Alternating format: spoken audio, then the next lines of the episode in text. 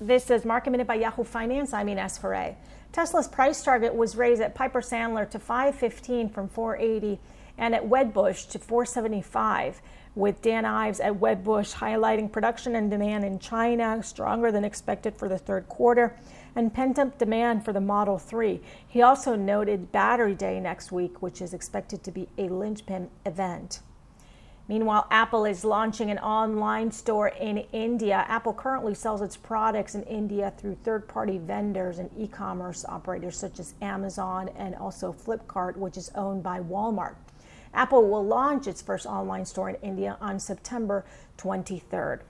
And Beyond Meat is under pressure after being downgraded to underweight from neutral at JP Morgan, with the analysts noting a recent rally in the stock wasn't supported by fundamentals.